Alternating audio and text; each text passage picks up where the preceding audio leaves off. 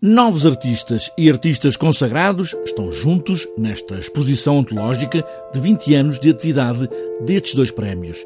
Se nos lembrarmos que Joana Vasconcelos venceu o primeiro grande prémio há 20 anos, ou Cesarini venceu o prémio Consagração, percebe-se a importância desta exposição, onde, como refere Miguel Coutinho, a cara da Fundação EDP, que não deixa passar os mentores da ideia. Estes dois prémios, o Prémio Novos Artistas e o Grande Prémio EDP Arte, uh, são filhos do trabalho do João Pinharanda e do José Manuel dos Santos. Foram eles que criaram estes dois prémios e estes dois prémios uh, afirmaram-se, uh, obviamente, pela longevidade, têm 20 anos, é um, é um marco significativo, mas, essa, mas a longevidade só por si não quer dizer nada. Os prémios afirmam-se, de facto, pelas escolhas que, um, que, fazem. Uma exposição de 20 anos, onde os consagrados fazem um diálogo alargado com os novos artistas.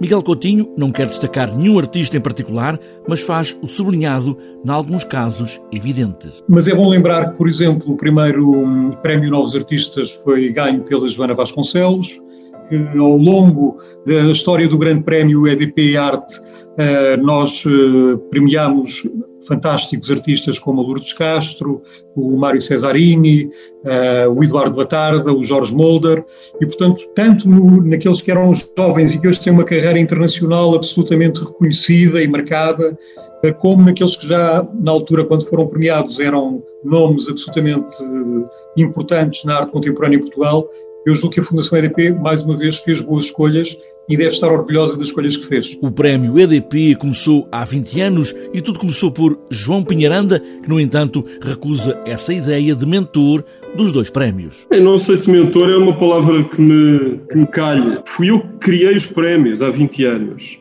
a pedido de alguém, que isso poderia dizer que era um mentor, alguém que me disse que quer fazer um prémio de pintura na EDP. Ainda não havia fundação, havia uma comissão instaladora. Uh, quem me pediu isso foi a mesma, coisa, a mesma pessoa que me pediu para fazer uma coleção de arte na, na Fundação EDP.